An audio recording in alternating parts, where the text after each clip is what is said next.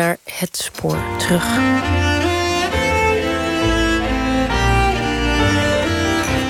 Het spoor terug. Volgende week is het 100 jaar geleden dat er op 11-11-1918 om 11 uur precies een eind kwam aan de Eerste Wereldoorlog. Volgende week, de 11e, herdenken we dat ook met een speciale uitzending vanuit Kasteel Amerongen. U kunt zich daarvoor nog aanmelden via ovtlive.vpro.nl. En volgende week is het ook de 100ste sterfdag van een 24 jaar oude Schotse krijgsgevangene. Op zijn overlijdensbericht is te lezen dat hij in Den Bosch doodging. Vijf kwartier na het, ingang van de het ingaan van de wapenstilstand. Er wordt geschat dat de oorlog 8,5 miljoen slachtoffers heeft geëist. Vandaag een documentaire van Michal Citroen over één jongeman uit die vernietigde generatie. In het spoor terug nu de zoektocht van Roger Rosmeisel naar de oorlogsgeschiedenis van Gilbert McMicking. Scheveningen. Koerhuis Hotel, 5 januari 1918. Zeer geachte adjudant. Een paar dagen geleden ben ik in Holland aangekomen om hier te worden geïnterneerd. Ik maak sinds het uitbreken van de oorlog van de allereerste gelegenheid gebruik om u per brief uit te leggen waarom ik zonder bericht afwezig was bij de mobilisatie in augustus 1914. Het is het enige wat nog over is gebleven van zijn eigen hand. Deze brief van de Schotse jongeman Gilbert McMicken. Op 31 juli 1914 werd het mij pas duidelijk dat een oorlog onontkoombaar was. In het slaperige stadje Weimar, waar ik op dat moment verbleef, dacht zelfs gedurende die dagen helemaal niemand aan een mogelijke wereldoorlog. De algemene indruk bestond dat het niet meer dan een plaatselijk conflict zou blijven tussen Servië en Oostenrijk. Ik probeer u vandaag zoveel als het kan over hem te vertellen, want hij is de hoofdpersoon in dit verhaal. Een dag later, op 1 augustus, kreeg ik een brief van mijn vader waarin hij mij verzocht terug te keren naar huis op uiterlijk 15 augustus en dat hij mij geld zou sturen daarvoor. Zijn gezicht is nog wel te zien. Op onze website hebben we een foto van hem gezet. Die is gevonden in de archieven van zijn Engelse kostschool. Op diezelfde 1 augustus heb ik inlichtingen ingewonnen bij de spoorwegen over de vertrektijden van treinen, maar ze konden mij daar niets vertellen. De mobilisatie was onderweg en alle burgers, inclusief Duitsers, mochten niet meer reizen per trein, motor of fiets zonder speciale toestemming van de militaire autoriteiten.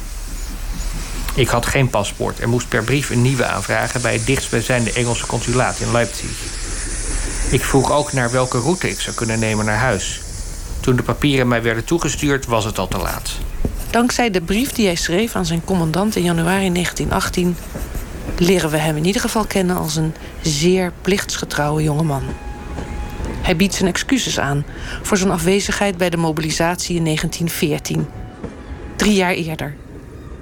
In die zomer, toen iedereen nog dacht dat als er een oorlog kwam, dat die hooguit tot de kerst zou duren. Op 4 augustus hoorden we dat alle buitenlanders zich de volgende dag moesten melden bij de politie. Op de vijfde meldde ik mij om acht uur in de ochtend. En terwijl Engeland slechts een paar uur eerder de oorlog had verklaard, kreeg ik huisarrest. Op de zevende werd ik in de ochtend tijdens het aankleden door een detectieve gearresteerd en meegenomen naar barakken waar ik in het cachot werd geplaatst. Ik heb daar als verdachte 53 dagen doorgebracht in eenzame opsluiting tot 29 september. Op die dag werd ik overgeplaatst naar Halle, en twee weken later naar Celle. Daar heb ik als krijgsgevangene de oorlog doorgebracht tot 26 december 1917. Op die dag werd ik naar Holland gestuurd om daar te worden geïnterneerd. Größe 186 centimeter, slanke, slappe figuur. In het museum van het Duitse stadje Celle, vlak boven Hannover, is een politiesignalement van hem te lezen. Dunkelblond, bräunlich, Bart, kleiner Bartansatz, Schnurrbart, Augen grau, trägt vielleicht Kneifer. En daardoor weten we enigszins hoe hij eruit zag. Gezicht, typische englische Ausdruck, große Zähne, spitze Nase. Sprache, fließend Deutsch, Gang, schlodderig. Op 26 februari 1917 ben ik uit Celle ontsnapt. Maar na vijf dagen lopen werd ik zo ziek van de kou en het vocht dat ik mezelf moest aangeven. Tijdens de tweede ontsnappingspoging gedurende de zomer van 1917 stortte de tunnel die ik aan het graven was in. Ik heb de eer te verblijven, uw nederige dienaar, luitenant GTG McMicking.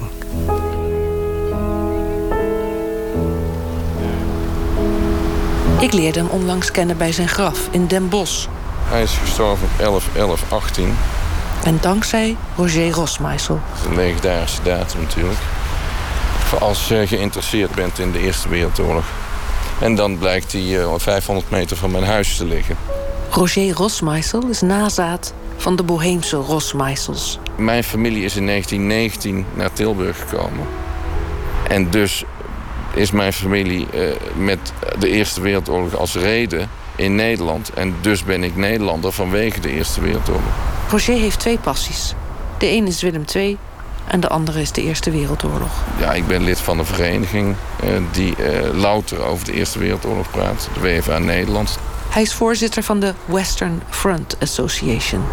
Dus ik ging er langs om gewoon te kijken uh, of hij daar alleen ligt en hoe hij er ligt, hoe dat graf er lag. En je ziet hem daar al liggen vanwege die Portland zuil die er heel duidelijk afsteekt tegen de andere burgergraven. Zoals ze ook in Ieper en in alle andere plaatsen in rijen liggen. Alleen hij ligt hier in zijn eentje.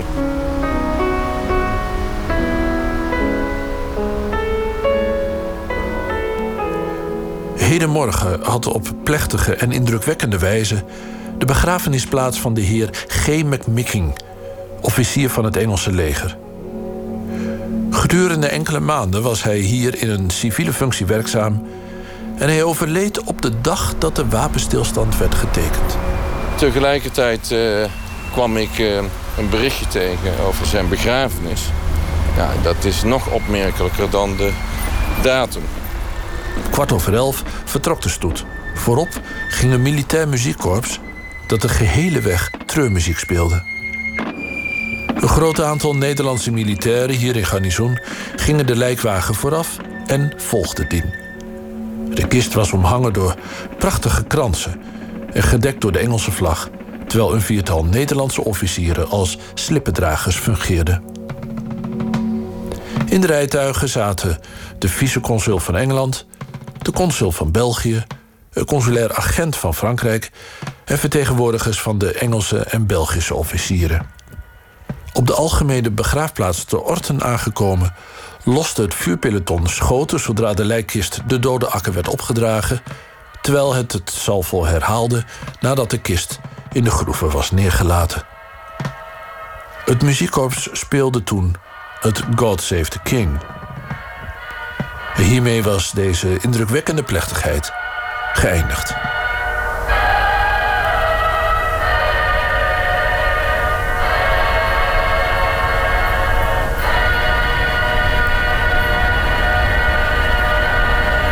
Hij is om kwart over twaalf gestorven. Een uur en een kwartier na de wapenstilstand. Die was om 11 uur. Dat wist ik toen natuurlijk nog niet. Waarom hij dan in Den Bosch was en waarom hij waaraan hij gestorven was. Dat heeft ongeveer wel drie jaar geduurd eer ik dat uit heb kunnen vinden.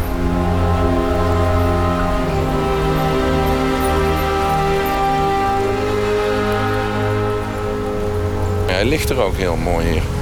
Dat heb ik hem ook aan, aan de familie medegedeeld. Dat hij er prachtig bij ligt. In het graf. Oh ja. Dit is hem. Hij ziet er eigenlijk veel ouder uit dan 24, vind je? Ja, maar dat waren ze in, in die tijd zagen ze er allemaal oud uit. Spitzenase stond er in het Duitse archief. Gilbert Thomas. En wat staat er nou? Son of Major, Major Gilbert McMicking uh, of Miltonus. Van het landgoed Miltonus. En dat ligt in Schotland. Uh, wat, en wat is dat? Wat heeft hij met. Oh, hij is gewoon naar de universiteit. Trinity College in Cambridge heeft hij. Ja, en daarvoor weer heeft hij bij Marlborough College. Ja, zo'n zo'n uh, kostschool, zo'n elitaire kostschool. Uh, when war broke out, he was studying at Weimar. Dus hij, hij is student in Weimar. And was at once interned, omdat die oorlog uitbrak. Hij heeft een beurs gewonnen van de Goethe Foundation in Engeland. En de Goethe Foundation in Engeland die had natuurlijk contacten met Weimar. Dus hij gaat naar Weimar om te studeren of om af te ja, studeren? om onderzoek te doen naar de Engelse invloeden op Goethe. En hij wordt ook uitgenodigd door de Duitse kant om daar in de zomer van 1914 te studeren. Dus ja, als je op uitnodiging van Duitsers daar komt, een onderzoek komt doen, dan ga je er niet vanuit dat je gevaar loopt.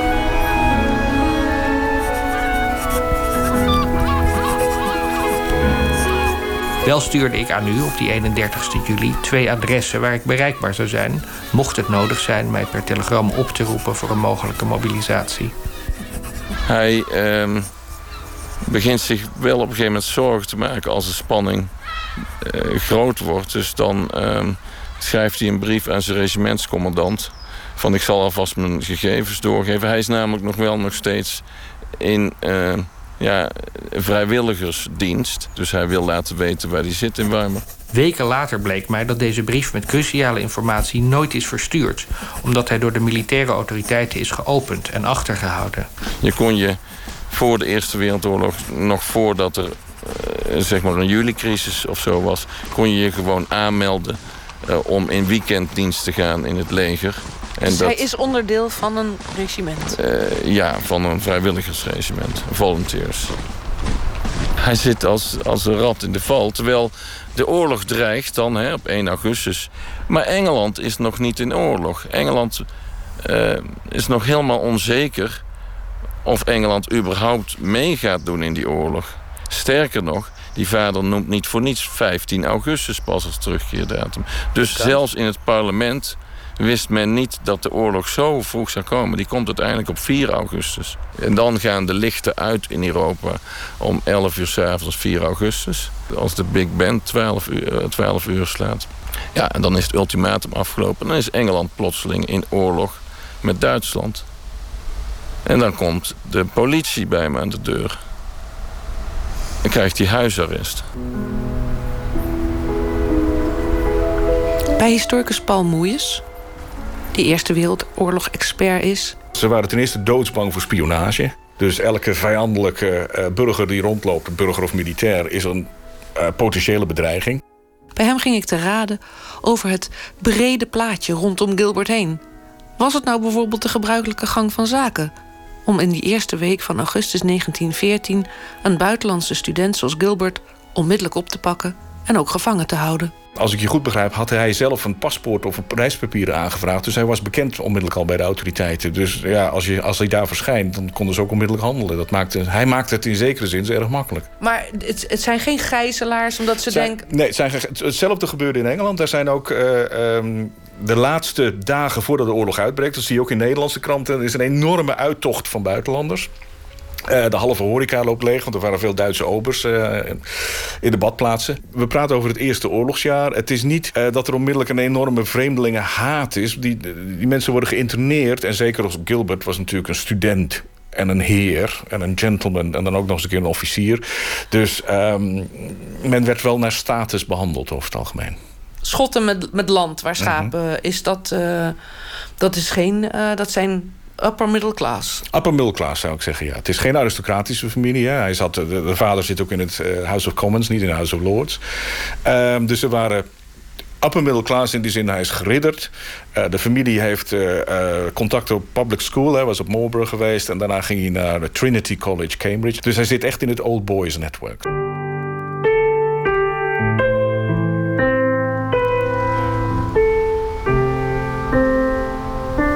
Gilbert McMicking werd dus in 1914, zonder dat hij een schot had gelost, of dat hij ooit het front had gezien of zou zien, een burgerkrijgsgevangene in Duitsland. Net zoals Duitse burgers dat werden in bijvoorbeeld Engeland. Alle buitenlandse, alle staatsvijandelijke burgers in Weimar moeten, in, uh, moeten thuis blijven tot nader orde. Er zijn Engelsen, Belgen, er zijn Fransen in Weimar. Die moeten allemaal thuis blijven. Tot ze op, uh, ik meen, 8 augustus politiebureau moeten gaan. En daar, wordt die, uh, daar krijgt hij geïsoleerde opsluiting voor 52 dagen.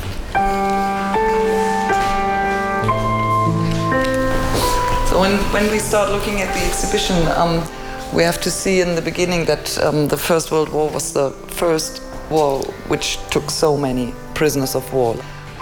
Hilke Langhammer is conservator in het museum in Celle. waar nu een tentoonstelling is te zien over het krijgsgevangenkamp. Countries weren't prepared for it. Um, they hadn't any idea what will happen in this war because they thought, oh my, will be over in December or so. Zij heeft geprobeerd van zoveel mogelijk gevangenen te achterhalen wie het zijn en wat hun verhaal is. Nog nooit eerder werden op zo'n schaal krijgsgevangenen genomen. 8 tot 9 miljoen, vertelt Hielke in totaal. En tussen de 2 en de 2,5 miljoen alleen al in Duitsland. So there was a big problem in the beginning for taking care of these prisoners. Um, like they lived in, in huts, they lived in tents, digged um, in the earth to, to have some shelter. En zeker in het begin van de oorlog was daar niks voor geregeld. In tenten of hutjes zaten ze. Tot na een paar maanden werd begonnen met de bouw van barakken. Toen bleek dat de oorlog niet met de kerst zou zijn afgelopen. The general idea was just to keep them. It's totally different from the Second World War. It wasn't um, to destroy them, it wasn't to, to humiliate them, it wasn't to kill them, but just to keep them as it was. Um, Prevent them going to, to the front. Yes. In 1916 waren er over heel Duitsland zo'n 175 krijgsgevangenkampen. In cellen waren twee kampen. Eén voor de gewone manschappen en één in het kasteel voor 250 bijzondere mannen. Je moet even kijken, volgens mij kunnen we... Laat maar zo lopen. Ik, misschien dat we ook zo... Ja. Goed, we lopen nu naar het slot, hè? Uh, ja. Dus er ontstaat in Duitsland een hele discussie wat te doen met die aristocraten. En uiteindelijk vindt uh, de Duitse legerleiding een kasteeltje, een zomerpaleis. Uh, dat staat toevallig leeg van keizer Wilhelm persoonlijk in cellen. De bevolking is daar eigenlijk tegen in cellen. Die, die, eh, die zeggen we kunnen dat kasteel veel beter voor onze gewonden inrichten. Waarom moeten die gevangenen? Enfin, dat, dat uiteindelijk besluit die legerleiding van... Nou, oké, nou, het kasteel wordt het niet. Maar wat dan wel? Totdat keizer Wilhelm persoonlijk de discussie helemaal beu is... en vanuit zijn hoofdkwartier in Spa beslist... dat, dat zijn kasteel, dat ze daar gewoon inkomen. En Celle is daarom ook het enige interneringskamp voor uh, ja, mensen levensstelling. Wie er besloot welke krijgsgevangenen in het kasteel mochten verblijven en wie niet, dat weet niemand meer. In het algemeen wordt gezegd mensen met een hoge sociale status. Maar wat was dat precies? That's a question we are still asking us. There were people of higher status, whatever it is. Is. Um, nobody knows who decided who was of higher social status and was sent to the Celle Castle. It's... De archieven die daar iets over kunnen zeggen, zijn in Berlijn verbrand in 1945. Hielke kan nu alleen nog maar kijken naar wie het zijn en vergelijken met de archieven in het Rode Kruis, daar iets proberen uit af te leiden en kijken naar foto's. For example, we have, we have here a photo of um, uh, uh, this is a, a Russian baron. Um, this is uh, a British son of a, of a baroness. Um, this is a, a, Belgian duke. They're a little bit uh, of the age that they're not soldiers. They're no, very no. well dressed. They were all civilians and very well dressed. You, you see them that on all pictures. Het is nu een mooi toegankelijk park, maar dit zal wel de slotgracht zijn, hè? En hier heeft hij geprobeerd te ontsnappen door een tunnel te graven. Ja. Je had het slot. En dan had je een wandelzone waar ze nog mochten lopen om het slot heen. Tenminste, dat heeft Hielke gisteren verteld. En uh, waarschijnlijk heeft hij dan die tunnel om het hek, uh, onder het hek door. Maar dan moet je dus nog door de gracht ja. zwemmen. Of het, het, hele verhaal van uh, Sloscellen is begonnen met de vondst van dit boek. Uh, dat is gevonden in een, bij een Pools antiquariaat, heeft Hielke mij verteld. En dit zit vol met foto's. We don't know who, who, who produced this album. But he was, just, just he, the Polish prisoner of the But castle. he must have been here. He must have But been he, here, of course, yeah. He was not Polish at that time. No, of course he was Russian. because Poland belonged, belonged to Russia. He was Russian. Hier heeft Gilbert een eigen zuil. Dankzij jou, denk ik, hè? Hier staat ja, dat. Is, mijn naam is toch. Ja. Hier staat jouw naam. Ja. En uh, deze foto kennen we. Hier staat hij. Met zijn muts op. Uiteindelijk weet heel dat Duitse leger ook niet wat ze met die... Ja, het zijn geen krijgsgevangenen, met die burgergevangenen moeten doen. Burgemeesters van steden in België en Noord-Frankrijk. Groot-industriëlen, politiechefs. En mensen die in het algemeen te chic werden gevonden voor de gewone barakken. Edellieden dus. En geestelijke. En studenten. In 1914 is de wereld nog steeds eh, gebaseerd op een standenmaatschappij. Dus het is niet alleen het probleem waar laten we die uh, burgergevangenen. Het probleem is ook wat doen we met de aristocratie.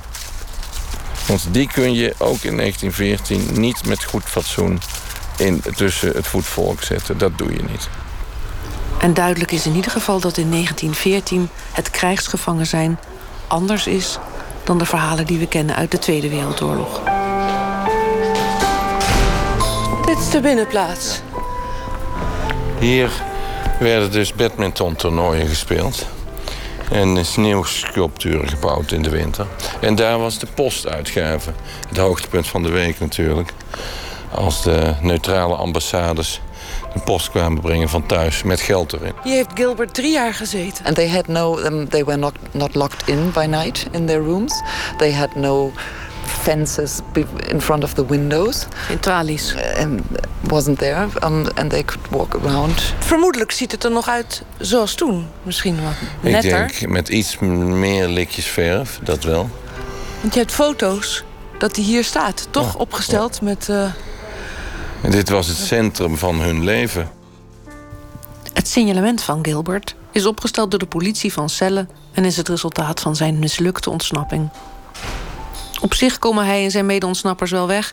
maar het tijdstip is niet zo handig gekozen. De winter is te koud en Gilbert moet zich ziek melden bij de autoriteiten... en keert terug naar Celle, waar hij even later bezoek krijgt van het Rode Kruis. De heer McMicking verklaart dat zijn overjas is afgepakt door de Duitse autoriteiten in maart 1917 na zijn poging om uit het kasteel te ontsnappen. Die ook verslag legt van de ontmoeting en zijn klacht. Hij vraagt of hij die jas terug kan krijgen, ondanks dat zijn naam er niet op staat. Ik zou bij deze klacht nog willen verzoeken om in aanmerking te nemen dat deze Engelsman weliswaar krijgsgevangen is, maar dat in dit geval rekening kan worden gehouden met zijn status in het burgerleven.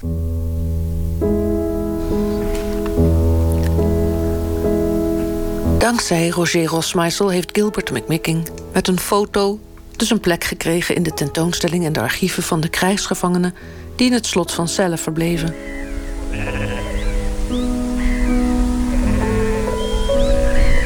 This is where the mill was. You can see the river coming down. The main bit of the river goes there. And then, whatever the weather, however low the river is, it always flows along here. Dankzij Roger is Gilbert ook in Schotland, bij de familie McMicking, uit de vergetelheid gekomen. I think we're all rather amazed and stunned and, uh, and really interested to hear more about it. Charlie McMicken is nu de erfgenaam van het landgoed Miltonis. I knew very little about Gilbert until Roger Rosmeisel got in contact with me and said, "Hey, I want to come here, come to the farm and explain to you about Gilbert." Otherwise, you would have never known. Uh, I would never have known. It was just a name on a piece of paper. Niet een landgoed zoals je je voorstelt van Downton Abbey-achtige allure. There are a thousand sheep and 30 cows. It's not enough to to, to make it a viable e economic enterprise. Integendeel, Charlie lacht daar zelf om. We're in the very southwest of Scotland, in the middle of absolutely nowhere, seven miles from the nearest village. Het is de farm, zoals hij zegt. Een bescheiden, typisch Schotse boerderij. Met wel duizend schapen, 30 koeien en 12 honden. Wel.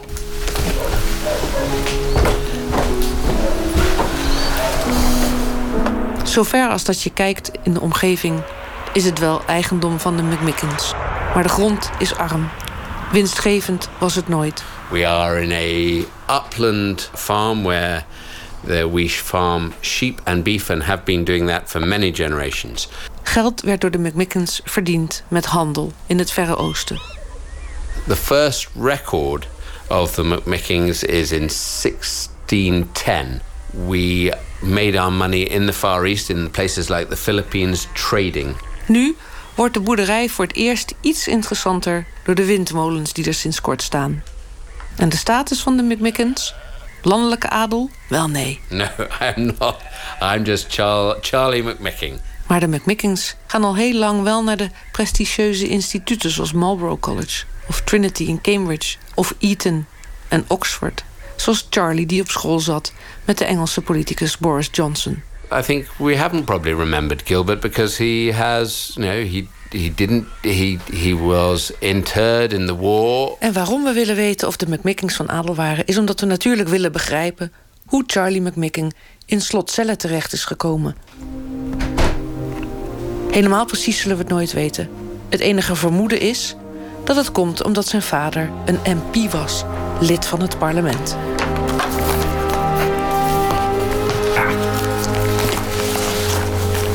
Geef maar plaats. Ja. Dit is British News. En dan rest natuurlijk de vraag hoe Gilbert in Den Bosch komt. Of überhaupt in Nederland. Bij historicus Paul zie ik de oorspronkelijke krantenberichten over de aankomst in Nederland van Engelse krijgsgevangenen in december 1917. Uh, dit is een krant die begon te verschijnen toen die eerste krijgsgevangenen met het uitwisselingsprogramma kwamen. Dus die is eh, de eerste, dit is het tweede nummer, het eerste heb ik niet, maar deze is van 30 december 1917. Beschrijft hier ook, uh, even kijken. Nee, hier komt de eerste lijst van uh, soldaten die aankomen. En bij de retired officers, kijk, McMicking GT.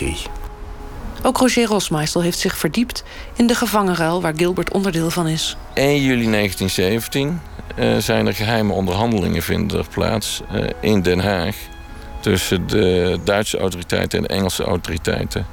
Uh, eigenlijk de, de, eerste en enige keer dat die twee partijen met elkaar praten, omdat uh, ze een gevangenenuitruil willen bespreken. En dat gaat dan om gevangenen die minstens drie jaar gevangen zijn. Uh, ten eerste de gewonden, die willen ze tegen elkaar uitruilen. En ja, de gezonden, dat zijn dan, het gaat dan om officieren. Officieren die minstens drie jaar aan beide kanten gevangen zitten. Die moeten op Nederlandse grond worden geïnterneerd. En internering betekent dat ze niet terug mogen naar hun eigen land. Uiteindelijk is uh, Gilbert McMicking dan op 29 december uh, 1917... Uh, de, die zit hij bij de eerste trein die uit Duitsland aankomt in Venlo. Ik heb een foto gezien dat ze op het station van Venlo worden ze met heel veel tamtam -tam onthaald. Er werden ze inderdaad met heel veel tamtam. Dat komt ook in de geïllustreerde bladen komt dat terug. Heel Venlo was uitgelopen. De burgemeester was er. Allerlei hoogwaardigheidsbekleders zijn er. Uh, en ze worden verzorgd met um, broodjes en koffie. En dat is interessant, omdat het is op dat eind, moment eind 1917... de distributie en ransonering is al volop in de gang in Nederland. Dus er wordt wel uitgepakt. Ik heb ergens een, een rekening gezien van de plaatselijke uh, horeca-onderneming... die dat allemaal geleverd had. Um, en het is ook opvallend dat de hele oorlog door is het Nederlandse volk eigenlijk redelijk tot zeer gastvrij... wanneer het gaat om het opnemen van geïnterneerden. Zeker de Britten zijn heel populair. In 17 is het enthousiasme toch een beetje tanende. Want ja, ze worden allemaal wel goed verzorgd. Maar eh, ondertussen leidt Nederland schaarste. Maar de regeling was zo. Die verzorging van de uh, krijgsgevangenen die in Nederland kwamen... kwam ten laste van de thuislanden. Dus Groot-Brittannië zorgde voor zijn officieren... Duitsland zorgde voor zijn officieren. Wat ook in, dat, in het krant staat... is dat als die Britse krijgsgevangenen aankomen... ze zijn in uniform... Ziet er gelikt uit. Uh, niet zoals Duitsers heel stram en militaristisch... maar ze dragen het gewoon met, met een gentlemanly air. En ze zien er eigenlijk beter uit dan de Duitse bewakers. Dus dat moet nog even genoemd worden natuurlijk. Hè? Gilbert's spoor in Nederland is voor Roger moeilijk te ontrafelen.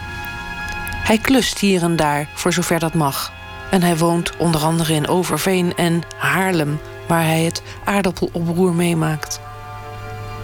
Uiteindelijk komt hij in Amsterdam te werken voor het Britse consulaat. En over zijn werkzaamheden daar wordt tot op het hoogste niveau gecorrespondeerd. Monsieur le ministre, het is wenselijk dat Mr. McMicking een Brits burgerkrijgsgevangene in dienst van het Britse consulaat...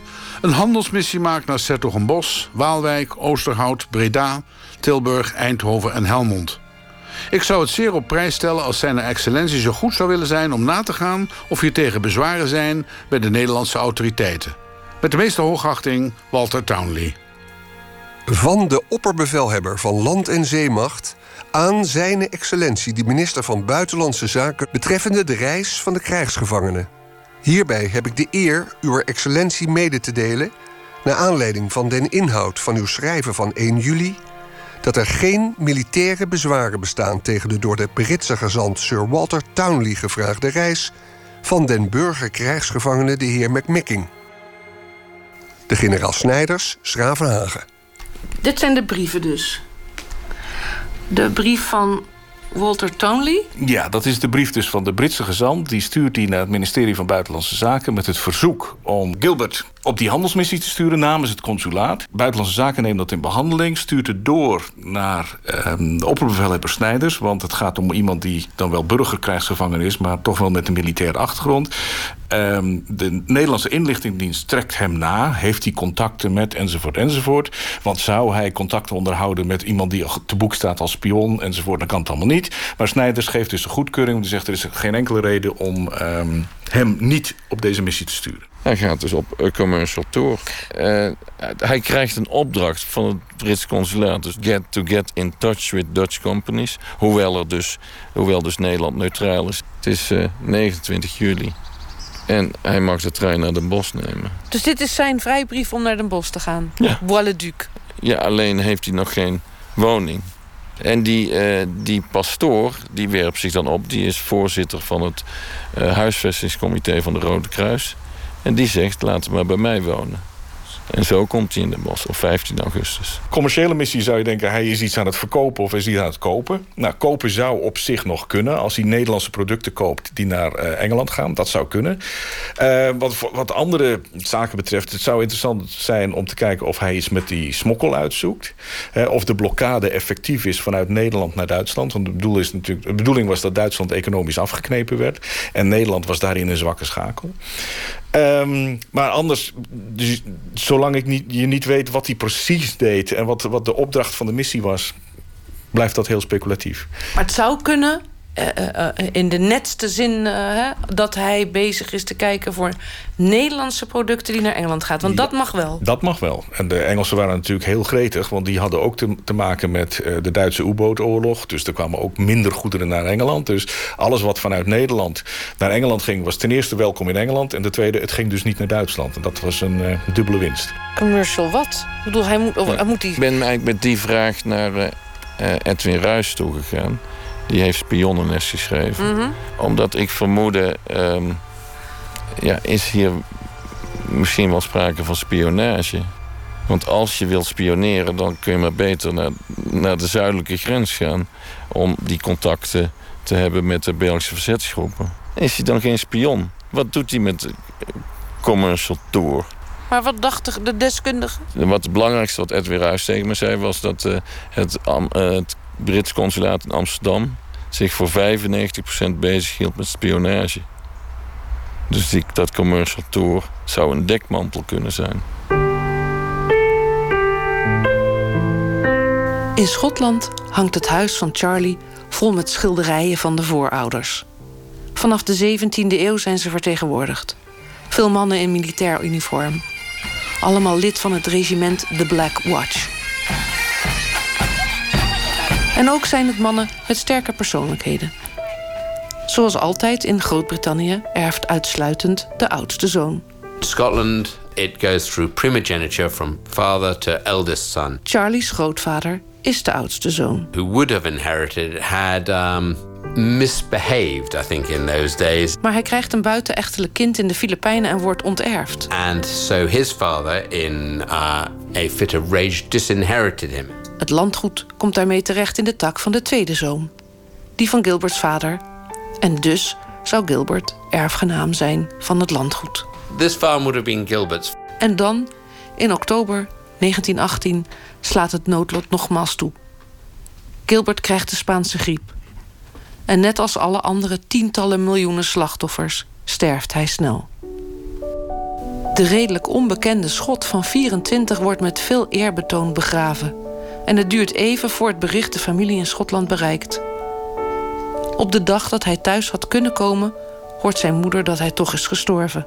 When Gilbert's mother heard of his death, she was grief stricken and then took to her bed, became ill, both physically and mentally.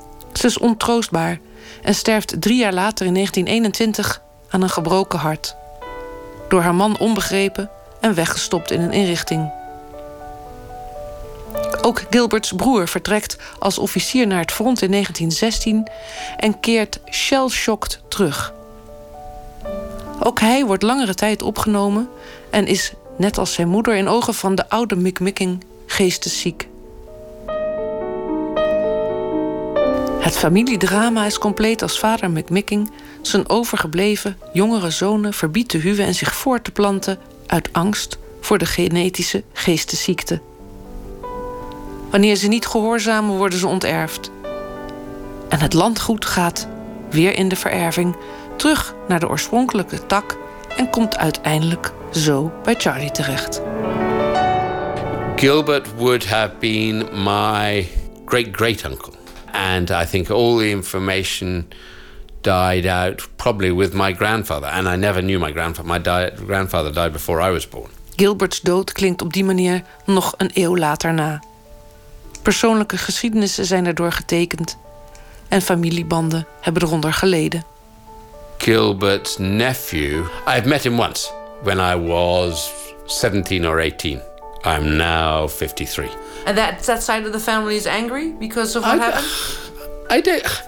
My father said they were irritated, yes. Nu is de familie McMicken ontroerd door Gilberts verhaal. En nu worden ook voor het eerst in jaren onderlinge contacten weer gelegd. Ze maken plannen om met zoveel mogelijk familieleden te verzamelen in Den Bosch op 11 november 2018 om Gilbert te herdenken. They shall grow not old, as we that are left grow old. Age shall not weary them, nor the years condemn. At the going down of the sun and in the morning, we will remember them. We will remember them.